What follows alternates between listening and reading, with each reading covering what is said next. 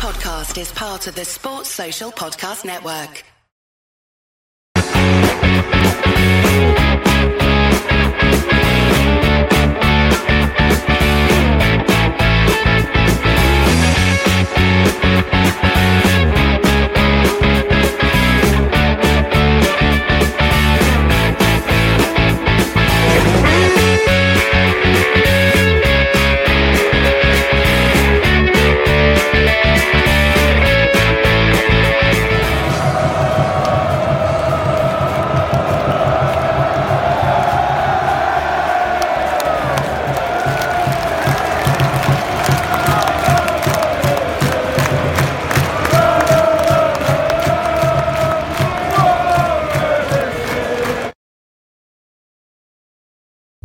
Hello and welcome to the Voices of the Vic podcast with me, Ben Aiton, and Mike Duffy. We are back with another preview for um, Watford Sky Bet Championship campaign. Um, this time, Watford head to the Coventry Building Society Arena on Saturday, 3 p.m. kickoff against Coventry City. Um, but with me, joining me on this um, podcast will be Mike Duffy, and we've got a guest joining us as well. Um, we've got Glenn coming from the Sky Blue Hub, which is a dedicated Twitter page for everything Coventry City and more. Um, so go check them out. We'll plug their Twitter um, handle later on in the show. Um, but first, Mike, how are you doing, mate? Yeah, I'm doing very, very well. Hopefully, this trip to CBS Arena will be not as disappointing as the last one. Uh, me and you went to the last game there. Uh, for those mm. that hmm. don't remember, or for those that have tried to sort of wipe it from their memory, we're obviously 2 0 up against Cov. Um, a, a small outside chance that we may have snuck through the back door of the playoffs, but it was never going to happen. And then we go and throw that 2 0 lead away, and yeah, the less said the better. But yeah, hopefully this time round is a it's a lot more different, uh, and I'm just praying that we can pick up the three points. So Watford Twitter's a safe uh, safe place to go um, on match days uh, after after the game. Then Well, don't hold your breath, mate, because um, we know what Watford Twitter is like after a defeat. It, it wasn't even a bad performance um, against Blackburn. Um, like we created, um, well, it was more attractive football in last season. It's mm. just putting the ball in the back of the net. But I strongly believe if we carry on playing the way we are under Valérien Ismaël and implementing his style of play, the goals are going to come. We, we're conceding for the least amount of chances in the championship. Um, I think we've maybe conceded the least amount as well. And then it, all the, the stats are saying that Watford should be doing maybe better than what they actually are at the moment, Mike, aren't they? So I think it's just going to be sooner rather than later when Watford actually get three points and maybe put a bit of run um, together to move up the championship table. But it, it's still early days, isn't it, Mike? Absolutely, it's early days. I just want to remind people that eight games in last season, Bristol City were second or third in the league, and what they finished mid-table in the end. So Rotherham were flying, Reading were up there, QPR had a good start. So listen, it's early days. I'm not going to panic yet. And as you said, when that first goal goes in, or when that when we finally score again, and when that first win comes, or that first win since QPR comes, we can get a bit of a run together something will click and hopefully we'll be on a roll. Let's hope so. Um, you've got to remember as well, Burnley, they didn't start the season particularly well um, last season. If anyone's watched their latest, latest documentary on Sky, um, Mission to Burnley, I do recommend watching it, even though we're not Burnley fans. It's a good insight into a football club and seeing behind the scenes and all that. Um, but it, it took them to maybe about late September, start of October to actually get their um, rhythm and then they just picked up win, win after win, back to back wins, and they just didn't look back after that. So let's just not write off the season completely so far. Let's not be downhearted. Burnley took them a while to gel and get their team together and get um, Vincent Kompany's philosophy across to the players. So uh, I do think that we will be able to um, maybe get a run together. Um, but Mike, I, know I jumped straight in with Watford um, related chat, um, and that's what it's meant to be. It's a Watford related podcast, but I, I know you you wanted to talk about something very quickly from um, your personal point of view with something that may be happening in your private life? Yeah. So um, for those that don't know, I like to well, like I use the word like loosely. Uh, I like to do running events as as often as I can. Um, let's just say I'm still feeling the effects of a good lockdown, um, and you know I think doing YouTube it's probably sort of opened my eyes a bit more as to how good a lockdown I've had. Um, but I recently completed the Solihull 10K in, uh, I think it was the start of this month. I can't really remember now. Um, my is terrible. Uh, and then I also did the Birmingham 10K in May.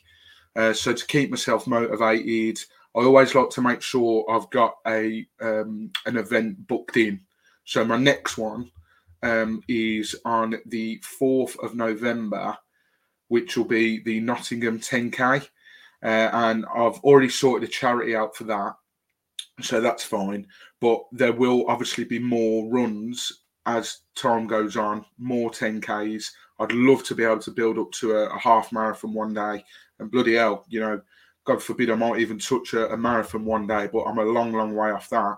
Um, and basically, I just wanted to to put that sort of message out there that um, I, I, like to to do uh, these runs for charities. The last one, the Solihull one, I didn't do for a charity, but the Birmingham one I did for the Stroke Association.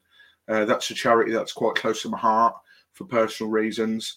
Um, but I basically want to run for for charities that might be close to listeners' hearts, um, whether they're a big charity, whether they're a small charity. Um, you know, I want to I want to do do things for them. I mean, you know, if it's a smaller charity, happy days. You know, they might not get many donations. So if you're listening to this, um, please do drop us a message. You can drop me a message. My personal Twitter handle is here uh, at Mike Duffy underscore 28. Um, and like I say, the one in Nottingham in November, I've already got a charity. I'm running for my best, one of my best mates in Birmingham. His sister's got um, a foundation set up um, in her name. So I'm running for that charity. Um, but yeah, any future events when I announce when I'm doing them, if anyone's got a charity close to their heart, uh, please don't hesitate to message me. And I would love to give back in, in that aspect and, and run for them. That's it. and No, fair play to you as well for wanting to continue the run. I know how much of a slog it is and how much hard work you put into it. So fair play to you. Um, so yeah, if, if you are interested and want to get involved um, and suggest a charity, drop Mike a message on Twitter and he'll, he'll more than um, happy to help out. Um, thank you for everyone who's watching tonight as well, who's ready for the preview. Um, Pete from U Warns TV and also from Do Not Scratch Your Eyes says, Hi, gents. Hope all is well with everyone at Voice of the Vic and the big thumbs up. Um, hope you well, um, Pete, as well. Keep up the good work on Do Not Scratch Your Eyes as well. Absolutely love um, the content you guys are putting out with your previews and matchday vlogs, even though it's a bit delayed this week because there was a couldn't get my words out. Um, Carl was um, suffering with a hangover. Um, sorry, I don't know what was going on with me there. uh, probably too many ice creams earlier, brain freeze. Um, yeah, um, and also loving the phone ins after the match day as well to get your opinions across. Um, but we are here to discuss the Coventry City preview. Uh, Mike, just quickly before we um, accept our guest who's waiting patiently in the waiting room, Glenn. Um, what are your thoughts on um, obviously this weekend's game against Coventry City? Um, they've had maybe a similar start to Watford this season. They're only one point above us in the, the table. Uh, what are you expecting from them? Uh, a completely different, you know, game to, to what was last season at the CBS. You know, they've lost two big name players. Um, you could argue that we've lost two big name players. You know, Pedro and Sarr um, not here with us. Uh, and Hamer not there with them. Uh, I expect it to be a very different game as well um, in terms of the style of play, uh, in terms of how both teams will set up. I'm sure Glenn will talk to us about that as well.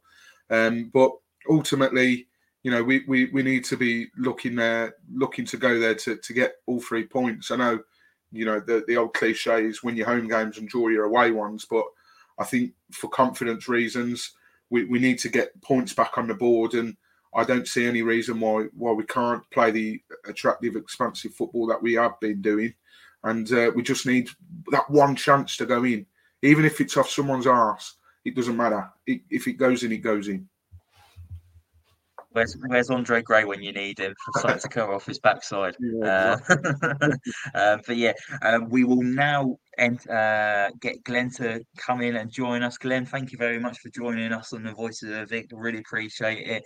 Um, so Glenn is from the Sky Blue Hub, which is a Twitter account dedicated to everything Coventry City and more. Um, so he will retweet um, loads of posts regarding Coventry City. He actually retweeted our matchday vlog last year when we um, went to Coventry City.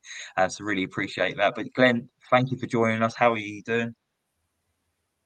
Um, not too bad. Um, looking forward to uh, Saturday.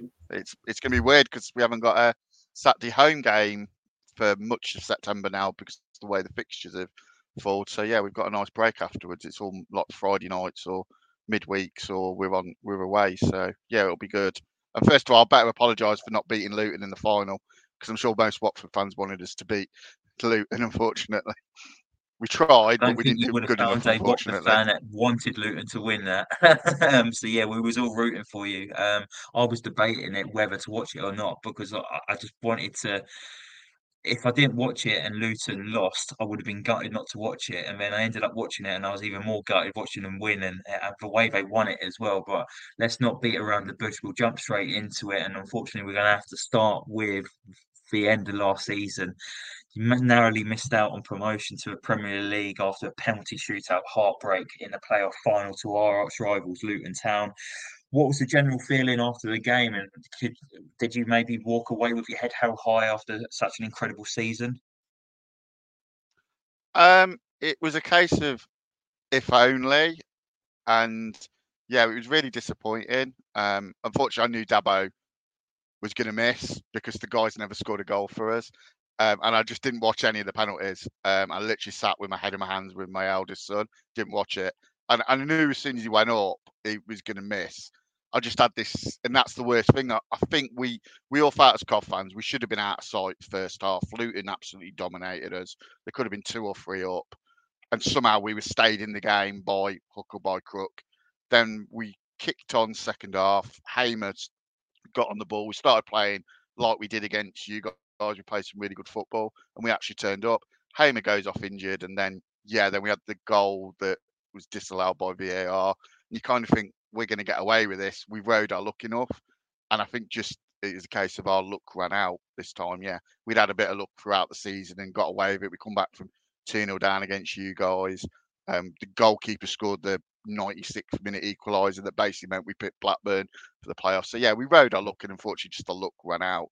And yeah, much as it pains me to say fair play to Luton, but yeah, I do look at them and think, yeah, what could we have done if we'd gone in the gone in the Premier League, and which what players could we have signed? Looking at them bringing in Ross Barkley and other people, you think, yeah, what what what could have been? And I hate penalties. And Wembley isn't a place to be if you lose. Unfortunately, hate it. Don't want to go back well, again. At least, at least your ground would have been ready for promotion, unlike uh, our neighbours up the M1. Exactly. I don't quite echo those sentiments of fair play to Luton, but we'll uh, we'll leave that there. Um, one man I want to talk to you about, Glenn, is is is the the main man, uh, the man in the dugout, Mark Robins. He uh, he returned to Cov in 2016 um, after Cov sacked Russell Slade. Some statistics I, I, want to sort of read out, or accolades, I should probably call them. Um, EFL Trophy 2017, you won 2 1 um, against Oxford United. You won promotion from League Two after winning the playoffs. Um, I actually, on a side note, um, went to both of the Notts County games because my cousin was the match day announcer at Meadow Lane. So he got us tickets for the Cov, um, the one at the Ricoh and then the one at Meadow Lane as well. Uh, and Cov just were, were head and shoulders above everyone else that season. Uh, one man that stood out for me was Max Biamou. He was something else.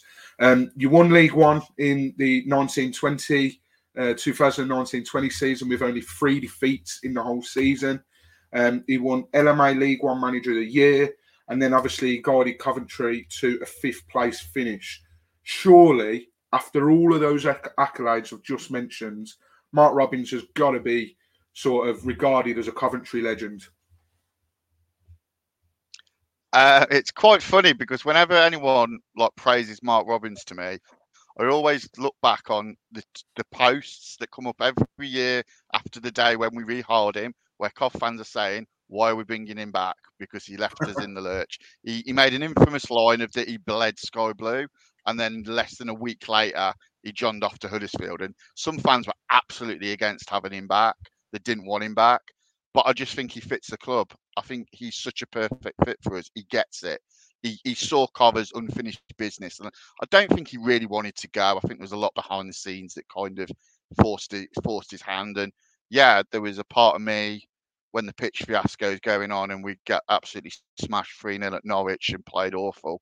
And he did a post match interview and sounded absolutely broken and like he was ready to jack it all in. That yeah, the the alarm bells really started worrying that he was going to walk because I think the only way Robins goes is is he walks. I, I don't think he's ever going to get sacked at Cov. I'd be I'll be amazed. We could lose it. We could lose every game the rest of the season, and I can't I can't see the point of sacking him because the guy's just the best best manager we have. We t- we took us ages to get him.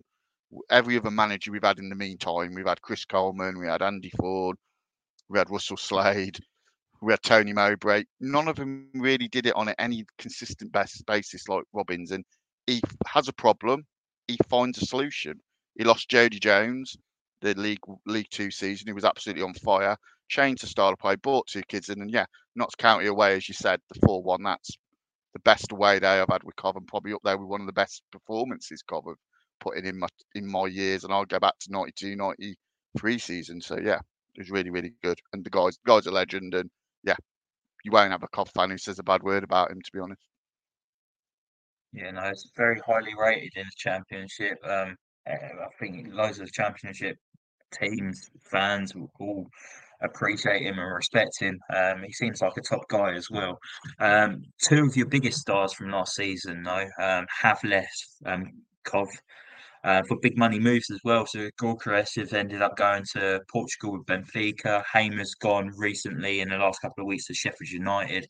How big of a blow was it to lose both of them?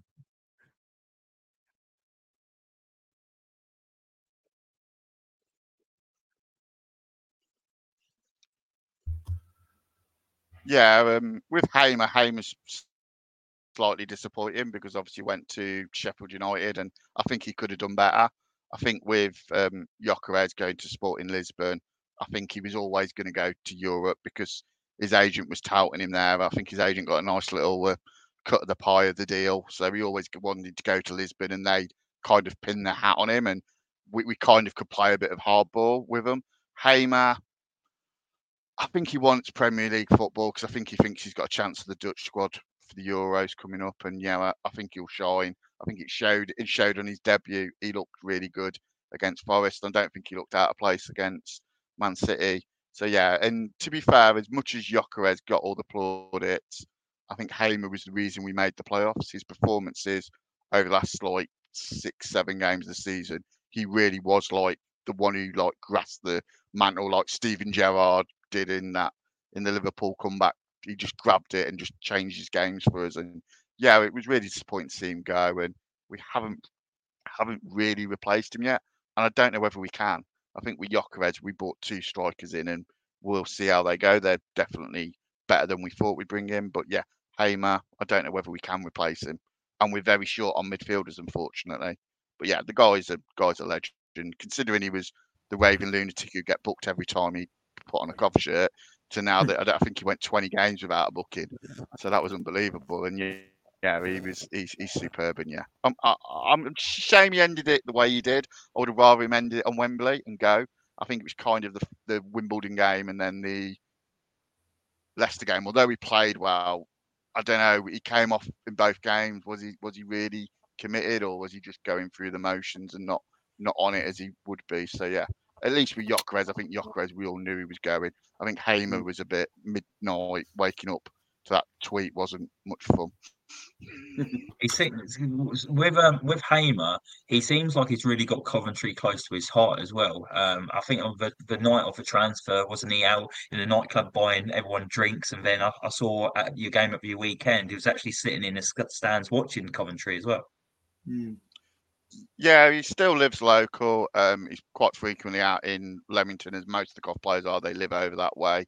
So yeah, um, he's good friends. I know he's friends with the guys who have the box because it's um, he was in on Saturday. It's Tom Grennan's manager, John Dawkins, who who they have the box there, and that's how he knows Hamer. So yeah, he was in there. He had a queue of people wanting to see him.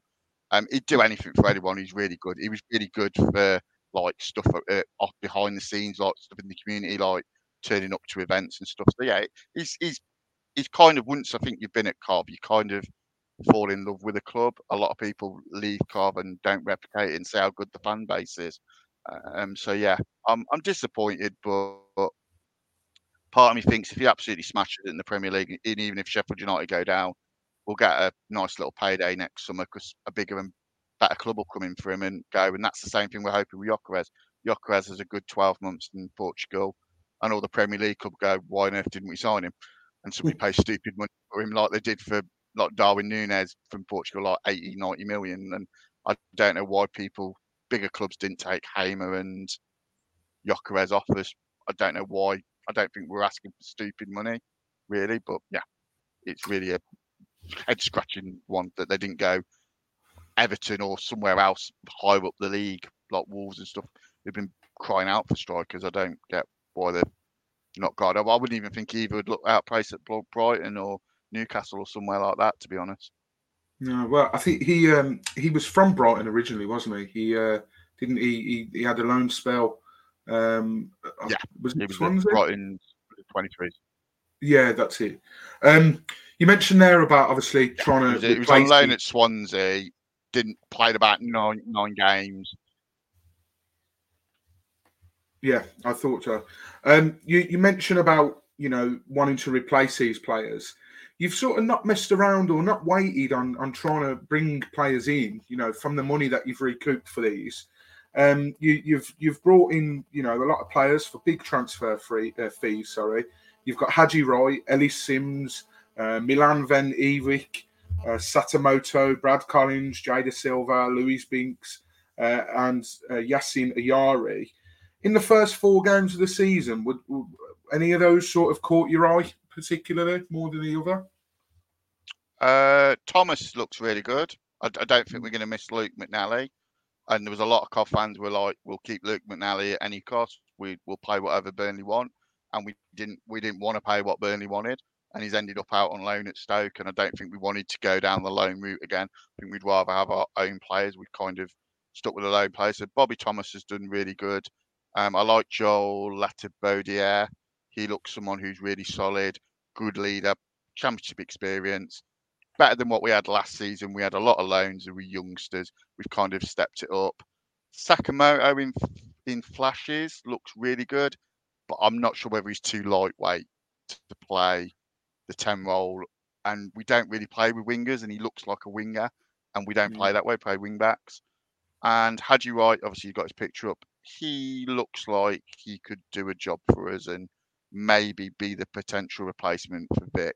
I don't think Sims is. I think Sims is like the penalty box finisher. I think Wright's just got a bit more of the drifting from the left and like cutting in like Gyökeres used to do without having the raw physical dominance, I think. But I think Wright's quite actually deceptively physical for someone who looks quite slight. So yeah, they'd be the ones that I'd I'd pick out as the main ones. Uh, and then Sarri looks decent. I mean, anyone who tries on the debut to chip the goalkeeper from 70 yards with pretty much the second touch of the ball, has obviously got something about them. And I think there's possibly another three that might be in coming in before we play you guys, hopefully, because we need them. Oh, Oh wow, busy end to the transfer window for you boys then. Um, so just quickly, um, one of our um, fellow um, members of the Voices of Vic, I, I, put in the questions into the group earlier, and he was like, uh, he threw back another question that he wanted answered. So this is um, Cameron's question. He said, "Do you think that having uh, money available um, this season has been a detriment, um, given Sim's early struggles and the fact that you've been shrewd in the transfer market before?" Um, I think the problem is there's always the price tag pressure, isn't there? I think what what mm. when we bought Hamer in, he was like one and a half million. I mean, his underlying data and stats were absolutely superb. I think his assist, I think only Trent in Europe was better than him, but he was only one and a half million. So it's not, if it fails, then it's not that bad. Sims has got this thing that we've paid eight million pounds for him. We haven't. We've paid four and a half million with a lot on add-ons. If he scores goals and we go up, yeah, he's worth eight million because we get a hundred million or whatever it is now you get for going up Premier League. So I think there's a lot of this outsiders looking at Sims going, "I'll cover paid eight million for him." We haven't. We've done what we're going to do with a lot of our signings. It's loaded deals. The same with, with the Dutch lad. I think obviously there, there was figure, figures of him talking about six, seven million. We haven't paid that much. We, we've just done an initial fee, and if he does well, you have like a sell-on clause or you get add-ons. Sims, I like. I think the problem is he's got this sort of style that reminds a lot of Cov fans of Tyler Walker, who was had this like lazy-ish demeanor, but he'd score goals. But when he was off it, he was off it completely. But when he's on it, he was really, really good. But he never was on it enough for us. He never got the of games.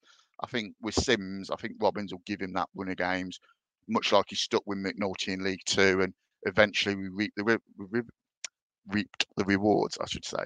But yeah, I think the money thing is a bit. I think there will be pressure from the fans. I think the expectations have been raised, but I, I think being a realist, I look at it and say we had to spend the money to, because we overachieved last season.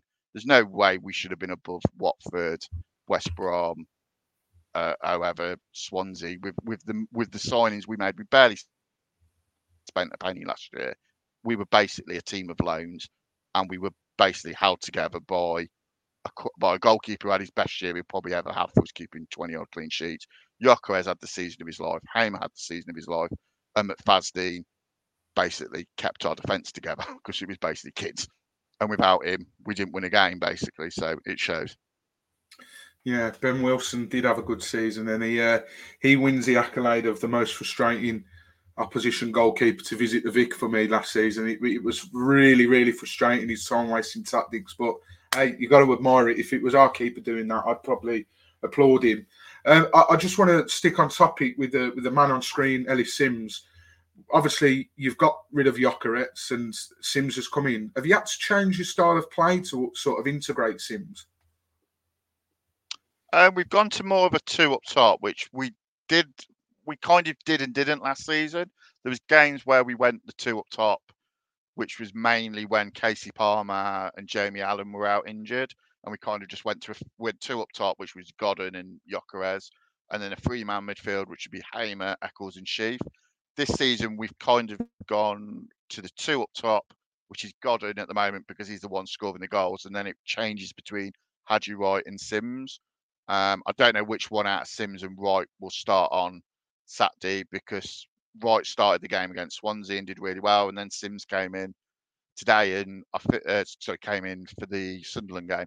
I think both of them work better with a partner. I think all three of them work better as a partner. I did think Haji Wright might be possibly a lone striker, but he did a thing last night at a fans forum. He said he would rather play as as a two with somebody else. So we've gone more back to it's like a two midfielders. Kasey Palmer is our ten, and then the two up top. Whereas last season we kind of just had Gyökeres and then two behind in like the box formation that we've used really well. So I think eventually when O'Hare and Allen come back, we might go back to the box. But I'm not sure Sims or Godden is really a lone striker at championship level.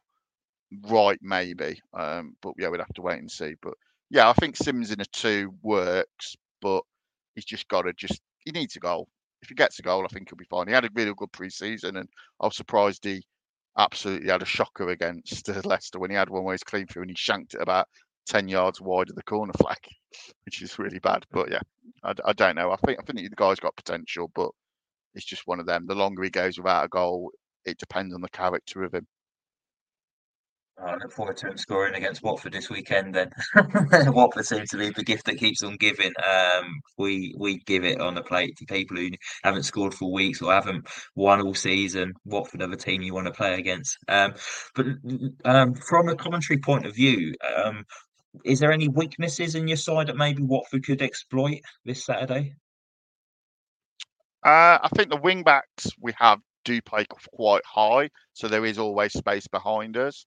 Um, I still think Milan's is getting himself back up into back to speed with the team. Jay Silva is very good going forward. Maybe not defensively. We've leaked a few goals down that side. Um, and yeah, I still think the back three are still just kind of getting together, and there is a good chance that McFadzean might not be fit because he took a hell of a whack as it went down, and and he looked like he'd done his ankle. He didn't move for a couple of minutes, so he carried on because he's that sort of soldier. But I wouldn't be surprised if he's not fit for Saturday, and we will we will miss him in terms of his leadership. Whether he be the better sort of, it'd be a good game for him to miss against you guys because you probably play a bit more pacey attackers, which maybe is not his strength, as shown in the player final. If he gets one v one against anyone with pace, he can get done, as as Adebayo did when he just roasted him. So yeah, that's my worry with Fazdean. If he gets pulled out wide, he gets exposed, um, and probably we don't have the creativity without Hamer. I think Sheaf and Eccles are very very similar. They're very box to box but don't have that X factor. So we rely a hell of a lot on Kasey Palmer. And if Kasey Palmer isn't on it, we're not as good as we were with Hamer because Hamer's got that X factor pass or the moment of magic where he beats two or three people and slips it in. With Kasey Palmer, it's still just not quite gelling yet.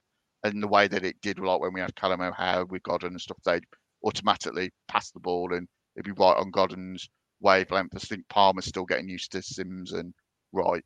So yeah, we the last couple of games we have missed Hamer and, and the amount of chances we created dropped dramatically.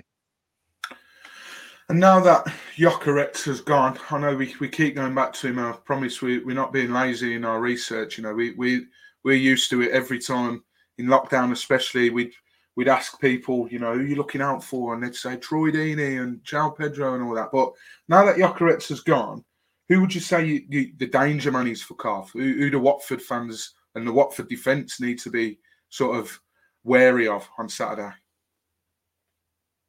Um, I, I would say Godden because uh, he is actually got in form. He had an absolute shocker against Leicester and missed some absolute sitters, which I can't believe he did. Um, but I think yeah, Godden is definitely someone who could cause you guys problems because I think he's good movement and you've got some good physical centre half, but his movement's good and and he's got that little bit of magic in him. I mean, I still don't know how he scored that goal against you at at, the CBS. Well, I do because your goalkeeper just stood there like a statue, but I still don't know how he put it in from where he was.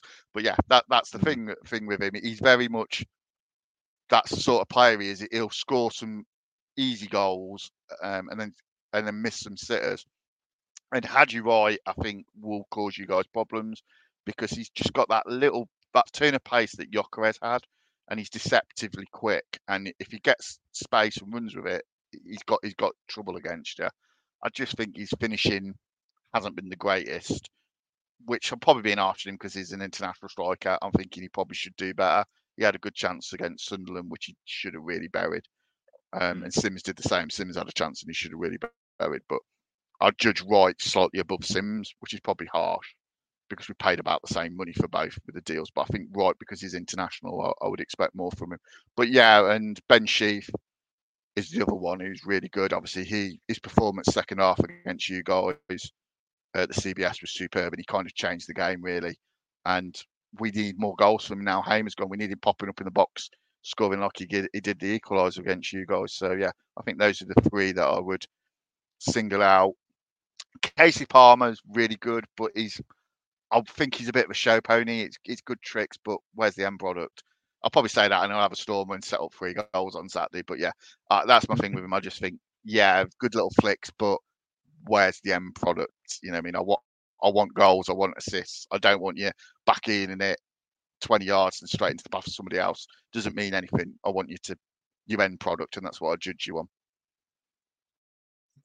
What what are Coventry's hopes for this season? And obviously you've um, lost two big players, but you've you've you've signed a lot of players, and it's like you've built a decent squad now. Is it hopes are for another playoff position? Are you looking to go one further um, to maybe get automatic? I know that's a massive ask with the teams that have gone down, but looking at your recruitment this year, you, you've really gone for it. I think. Um, so, what's your hopes for this season?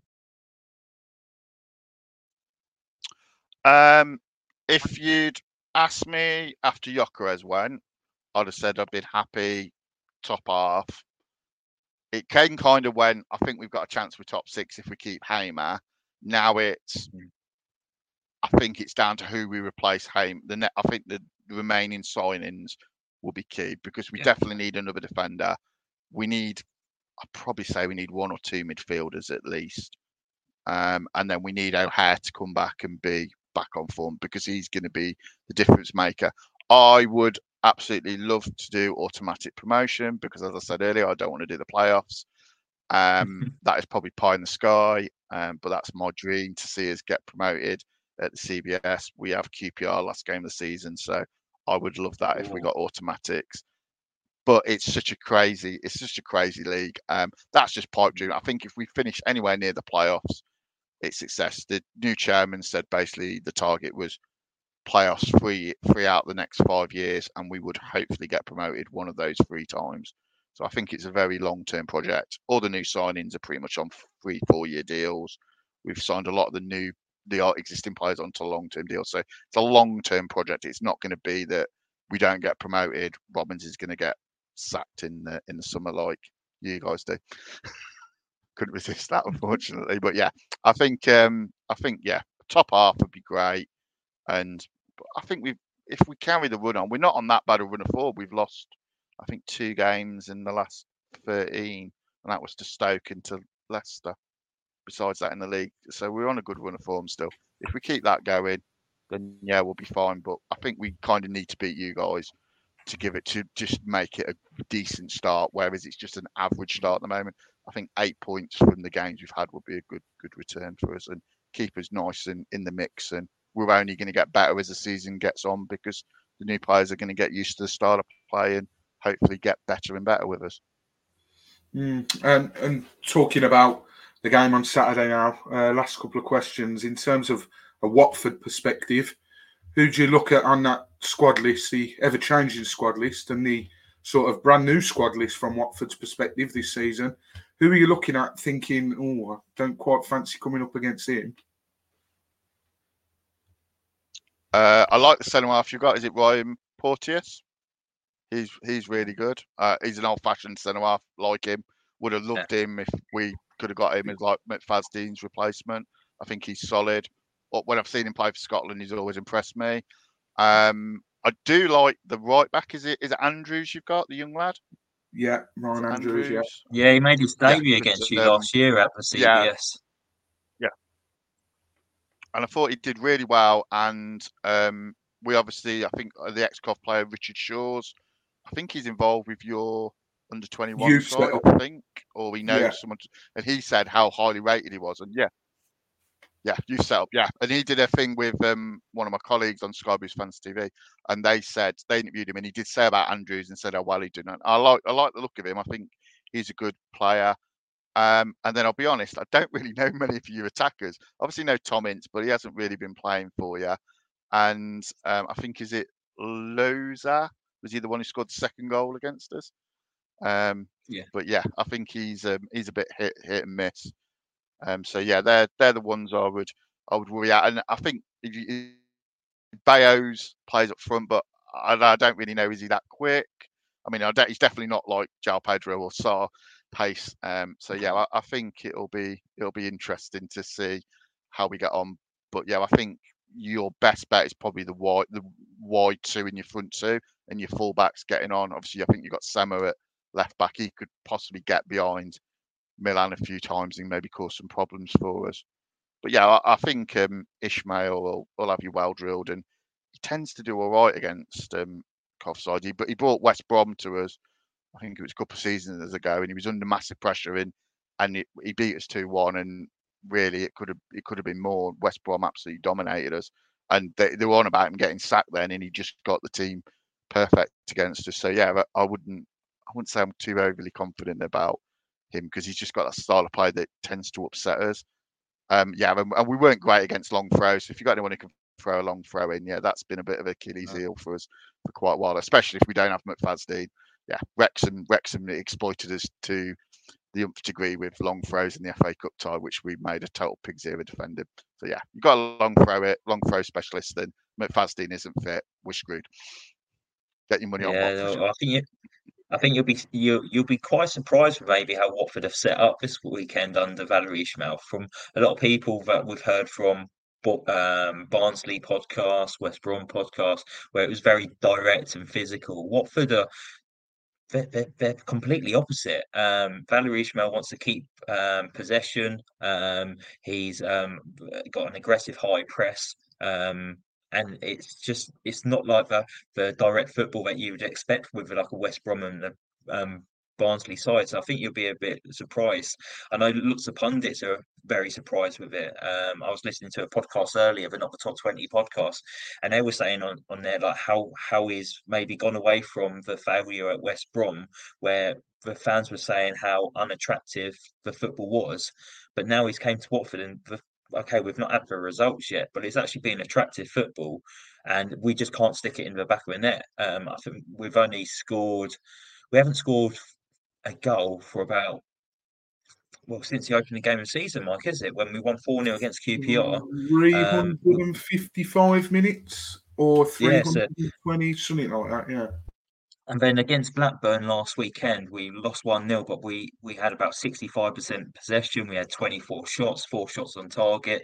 And we, we our problem is we just can't put the ball in the back of the net. Um, so hopefully, we just need something to go off someone's arse at the weekend and it can trickle past the goal. And hopefully, we can um, keep a clean sheet because Watford uh, as well we've conceded the least chances in the Championship this season as well, um, probably the least amount of goals as well. So it's joint with Birmingham. I think you'll be yeah, so I think you'll be surprised by how Watford um, show up this weekend. Um, but then when we went to Stoke not so long ago. It wasn't a pretty performance. I think we're better at home than we are away from home, but it should be an interesting game to say the least. Mike's travelling up to watch it. and you got tickets and your IN, so I imagine you're going to be there, Glenn, as well. Yeah, I'm in uh, block 23, so I'm right down by the uh, the corner flag, not by uh, the naughty corner that's by the away fans that get a bit rowdy. So yeah, I, I, I like the nice, uh, quiet, sensible shirt seats. Um, yeah, I tried the rowdy end once, and then yeah, but nah, nah, bit too noisy for me. I'll sit in the nice, sensible end. But yeah, it, it'll be uh, it'll be a good atmosphere. Like I said, it it's up. We we're pretty much at twenty five thousand consistently now, which given how like I remember was playing in League Two against Forest Green when they bought 50 away fans and there was less than 6,000 in the ground. We've come on ma- we've come on massively. Um, so yeah, it makes for a better atmosphere as well when the CBS is, is full. It looks a bit stupid when we had one end of the ground mm. half empty. So yeah, we've um, we've booked uh, the ideas up and yeah, we've got like a fan village outside now, and um, so you can buy beer and stuff. So it's it's just a lot more of a nicer nicer place now. Uh, Mike Ashley has actually done a good job with getting the CBS looking that it's a proper ground for once, where it was yeah looked a bit like a shambles at times last year, unfortunately. But yeah, it's um, we're moving yeah. onwards and upwards, thankfully. Yeah, no, uh, I think Coventry's a lovely club. The ground's amazing as well. Um, I think when we played you last year, it, it, was nearly a sellout as well because obviously you, you had a lot of momentum. You was pushing on for the playoffs. It was on Sky as well, and you know when games are always on Sky as well, you think fans might not bother turning up and just watch it at home.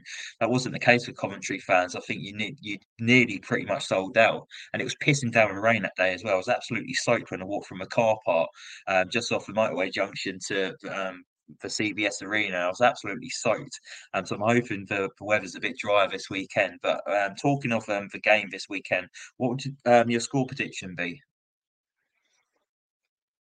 Um, I'll probably go. I don't think there'll be many goals.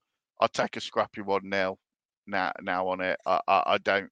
Looking at how we've been the last last few games, um, we've not been as creative without Hamer. So um, unless we sign a couple of star people, and yeah, the names that I'm hearing has been linked with, I take with a pinch of salt because it's turned into silly season.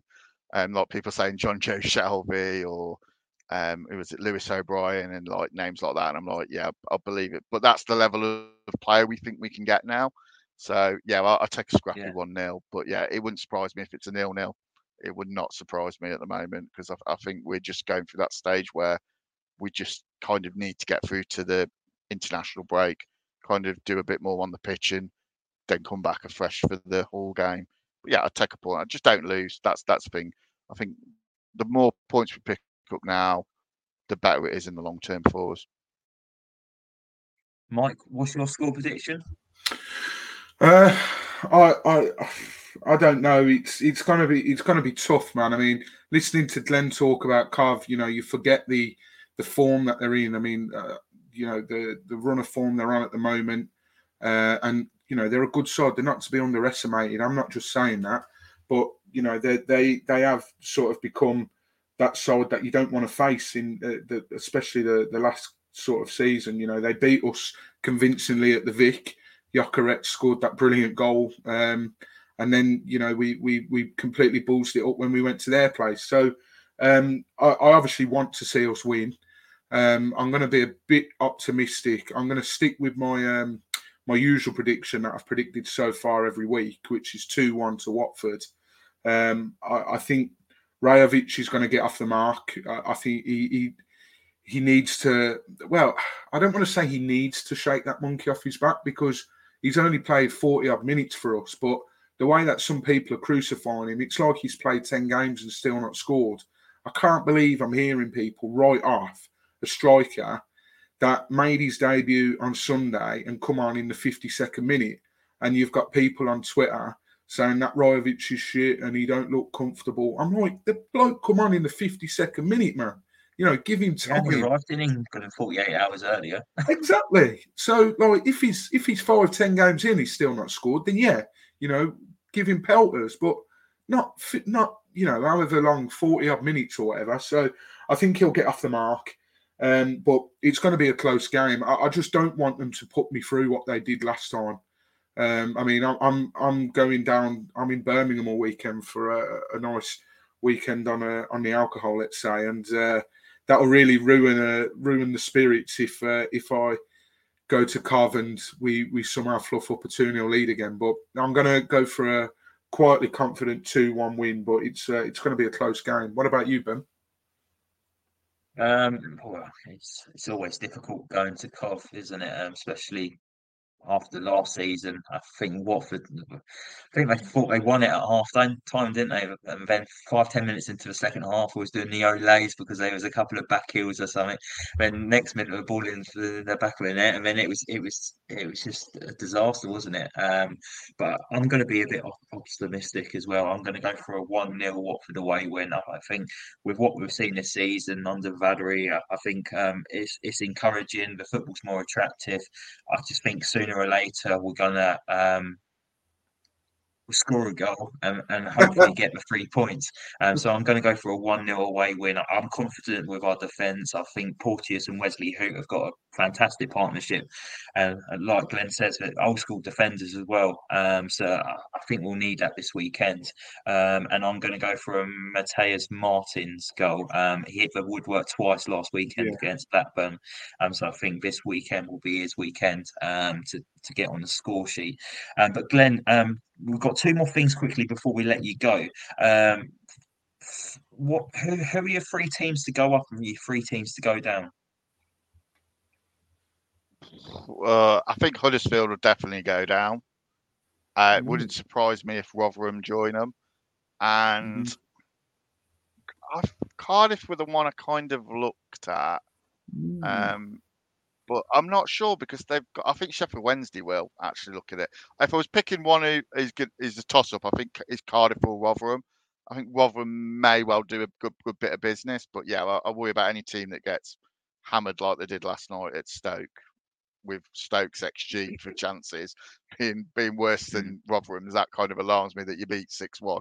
So yeah, um, I, I, think they would be the three. In terms of three to go up, I'm going to say Cov because that would be I would love that.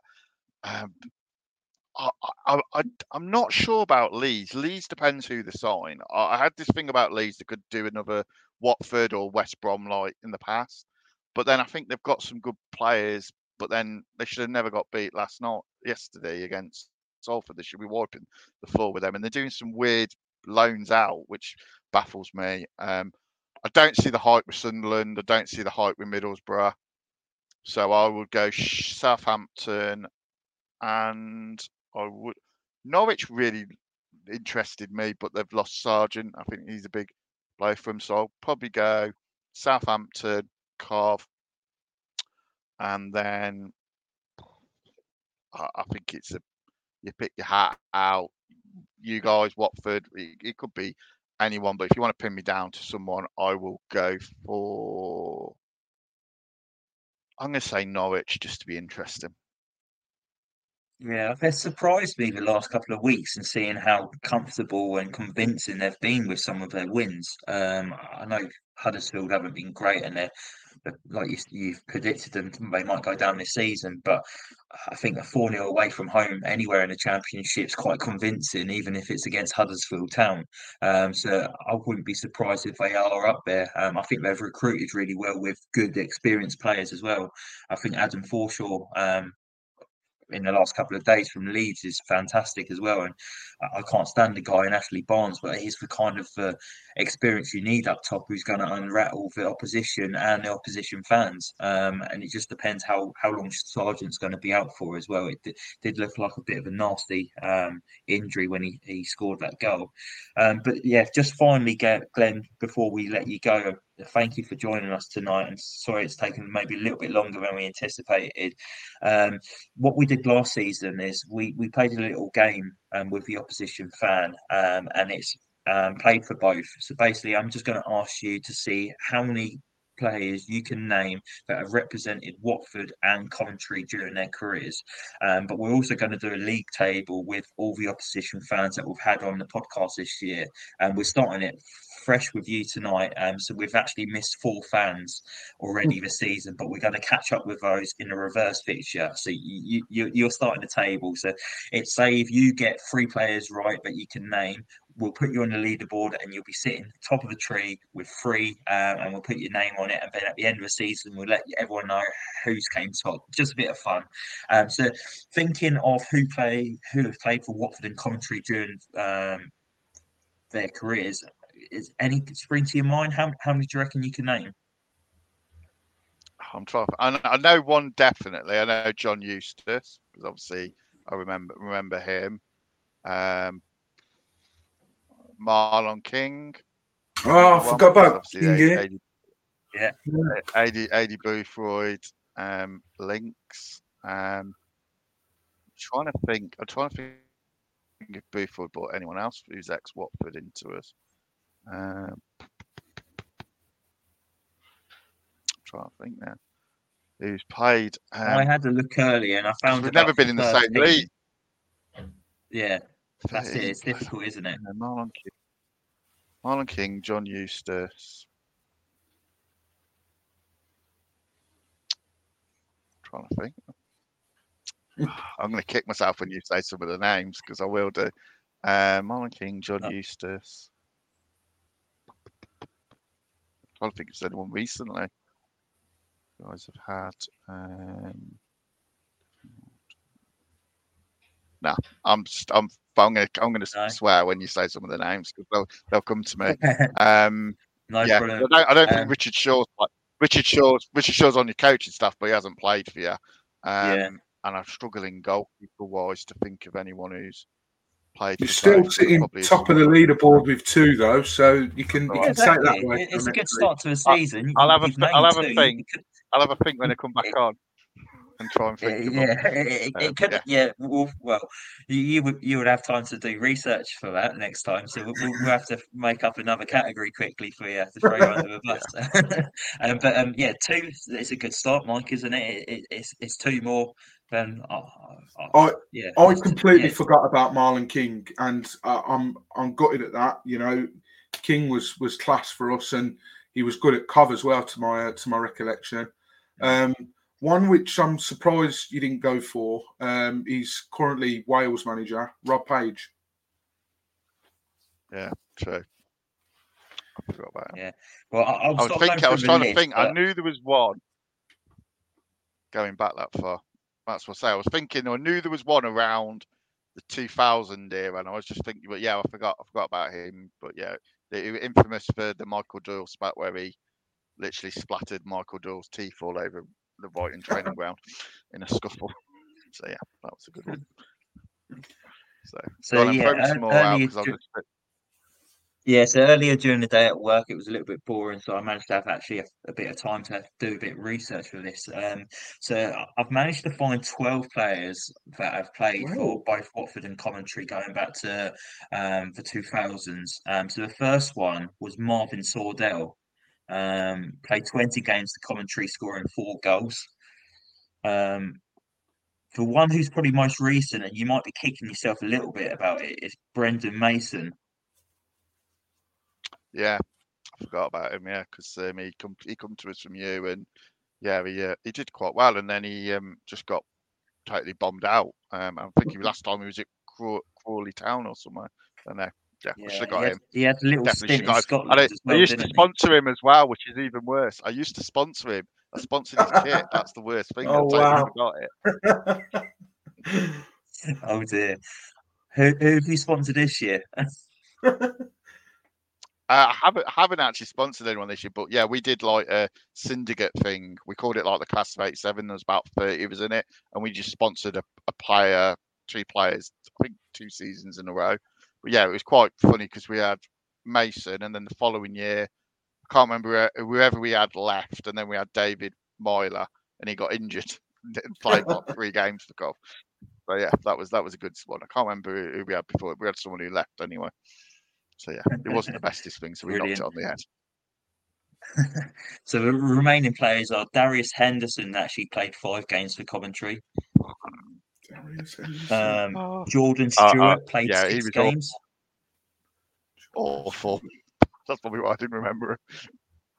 Uh, Paul Furlong played 37 games. Yeah, it Um, was just it was just before my time as a Cov fan. But yeah, I forgot. I forgot him. then Should have remembered him. You've you've actually signed someone from Watford directly on a loan. Uh, we had a youngster by the name of Michael Folivi. He actually joined you and played only one game for you. And, and Um, he's and got a checker, Checkatrade trophy winning medal. Oh yeah, he Oh, has. Dickinson, yeah. Forgot about Oh. Yeah. Uh, Th- th- There's a Cole video of him Dickinson. at Wembley with, with his medal. Yeah, he yeah should have got him because he played in the Checkatrade uh, semi final. We lost. We signed him. Yeah. Reece Brown. Uh, I vaguely remember. I didn't know he was at Watford.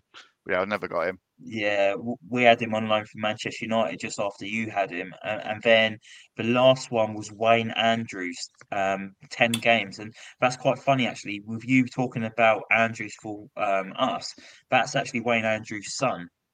Yeah. Oh, was it? Ah, didn't know Yeah, that. so we, we, we had his dad play for us, and then yeah, now his sons came through the academy, and he, he he's one of the people you, you, you said you might be looking out for this weekend. So yeah, he started his Watford career very well, and then one player who, who have signed for both clubs, but he's never actually kicked a ball for Coventry, was Al Bangura. Um, he actually signed for you, but then for personal reasons left after a couple of weeks later. Um, so yeah, he, he played many games for Watford, signed for Coventry later on, and just yeah, never never played a game. Um, but yeah, no, t- two um, two um, names you you managed to list. Um, are you, a bit gutted after hearing some of those names? I, sh- I should have got Folvey. As I said, Folvey. There's there's a video uh, at the end at Wembley of him running around like he's won the World Cup, and the guy never kicked a ball for us. I think he literally his his, his last appearance was the last game of the season when we were already relegated. He came and sub. He never kicked a ball for us. He was. I think Slade signed him. I don't know why we brought him in because yeah, but yeah, he, he always comes up and like you see his name scoring goals and like yeah, I remember him because he literally never never kicked a kicked a ball for us. And I think Wayne Andrews scored with his first touch away at Barnsley, and that was the only Cov goal he scored. He come on as sub. Got Micky Adams got stick for bringing him on, and then he scored with his first touch. So Micky Adams just turned around to the fans and and then uh, made a point of it in his post match uh, presser of digging the fans out for telling him that he didn't know what he was doing. So yeah, they He always wants to stick try him in teaching yeah, his I can't believe I did do get that as well. Because Ryan's got this annoying knack of when he gets the ball on the edge of the box because he, he presses quite high, he'll take a touch. And I can't remember what game it was.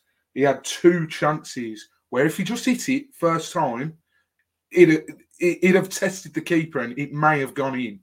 So hopefully Wayne's watching uh, watching his performances back and telling him about that goal for, uh, goal for Coventry because it's bloody frustrating when uh, when you see Ryan do it for Watford taking a touch. I'm thinking just fucking hit it, but yeah, he's a professional footballer. I'm not, so maybe he's got the last laugh. Oh, fantastic. Well, anyway, thank you, Glenn, so much for joining us tonight. Um, sorry to keep you a little bit longer than anticipated. Really enjoyed all right. talking all things Coventry City with you. Um, so yeah, you are sitting at top of the Voice of the Vic leaderboard for played for both with a solid two. Um, so I'm going to create a graphic tomorrow and then we'll keep adding to it for the season and we'll we'll let you know maybe for a reverse picture whereabouts you are in the table uh, and, and, we'll see if we'll create another category and maybe you can move up the table again. Um, but yeah thank you for joining us glenn. I really appreciate it. Thank you guys. All the best for the rest of the season bar on saturday anyway. Yeah likewise mate. Thank you very much Oh, Mike, that was a good old chat, wasn't it? All things Coventry City. Glenn's the top lad. Um, what, so we kind of had a little chat earlier about what we're kind of expecting out of it um, with Coventry on Saturday. Has your mm. thoughts changed a little bit after speaking to Glenn? Yeah, of course. Look, you know, he mentioned the, the, the run of form they're on, lost two in the last what seventeen, I think he said. You know, that's a good bloody run of form, and mm. but, but a little part of me can't help but think they've lost two big players but then again, it's deja vu because we were sat here last week. I was sat here with Cam last week talking to Ryan, uh, the Blackburn fan, and they've lost two big players in Brereton Diaz and uh, Bradley Dack. And look, they, they had smash and grab 1 0. But at the end of the day, if we keep playing the way that we do, goals will come. I, have no doubt about it. Uh, we've had 55 shots um, since our last our last goal. I think think someone put that stat out. Um, so it's it's bound to, to go in one of these days. And listen, we keep playing the way that we are, and we're going to get results. End of. There's no need to panic yet. Uh, transfer deadline days on Friday, so that's going to be interesting.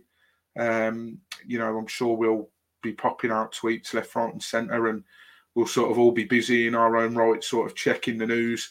And it'll be interesting to see who comes in. Um, but no, I'm I'm looking looking forward to, to going to Cov. Cov's one of my favourite away days. Um, I uh, I remember going once and we won four 0 I think it was the last game of the season. I'm sure it was, and we wore the black kit with red shorts. Uh, I'm not sure if that was a four 0 but I've been quite a few times. Um, I've been when I think Raziak scored as well, and we won three two. Um, so I've got some good memories at the Ricoh. I still call it the Ricoh. A couple of times you call it the yeah. CBS, and it's thrown me off. I'm like, what's he on about? But that is the proper name for it. So, yeah, no, I'm looking forward to the game. And uh, yeah, Glenn was a top lad. Sounded like he was a fellow Brummie as well. So hopefully you don't come off the uh, the, the live tonight speaking Brummie to your missus. Mate, every time I speak to you, I come away talking like I'm from Birmingham. So yeah, don't worry about it. Especially when we had that week weekend, um, was it long weekend away in Barcelona? I've never mm. came back with a more Brummie accent than I did that weekend, just being with you for about four days straight.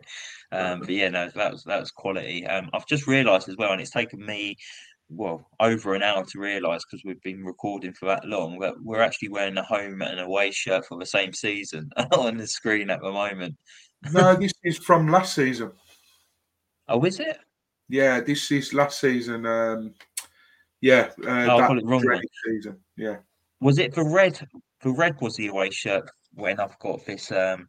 The red one and the green one, and I was going to wear the green one tonight, um, but I opted against it. I'm trying to keep it um, different every time I come on. I've got loads of Watford shirts, but yeah, um, uh, yeah, uh, this is last season's away one, one of my favourites. Same as me.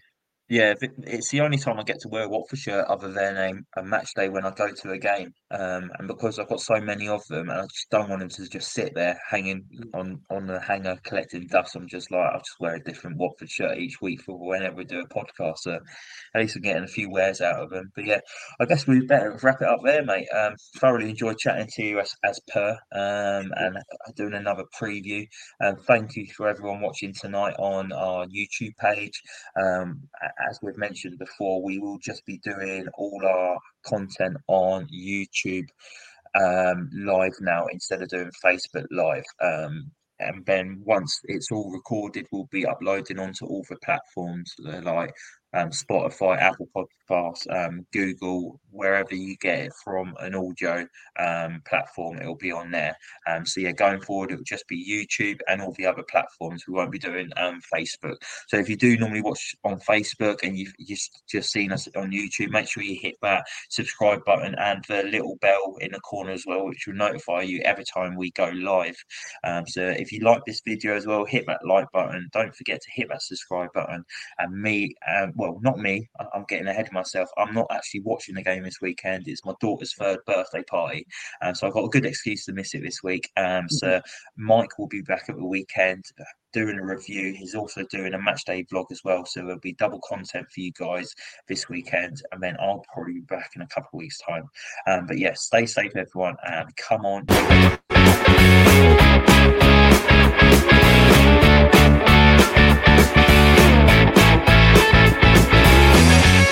Música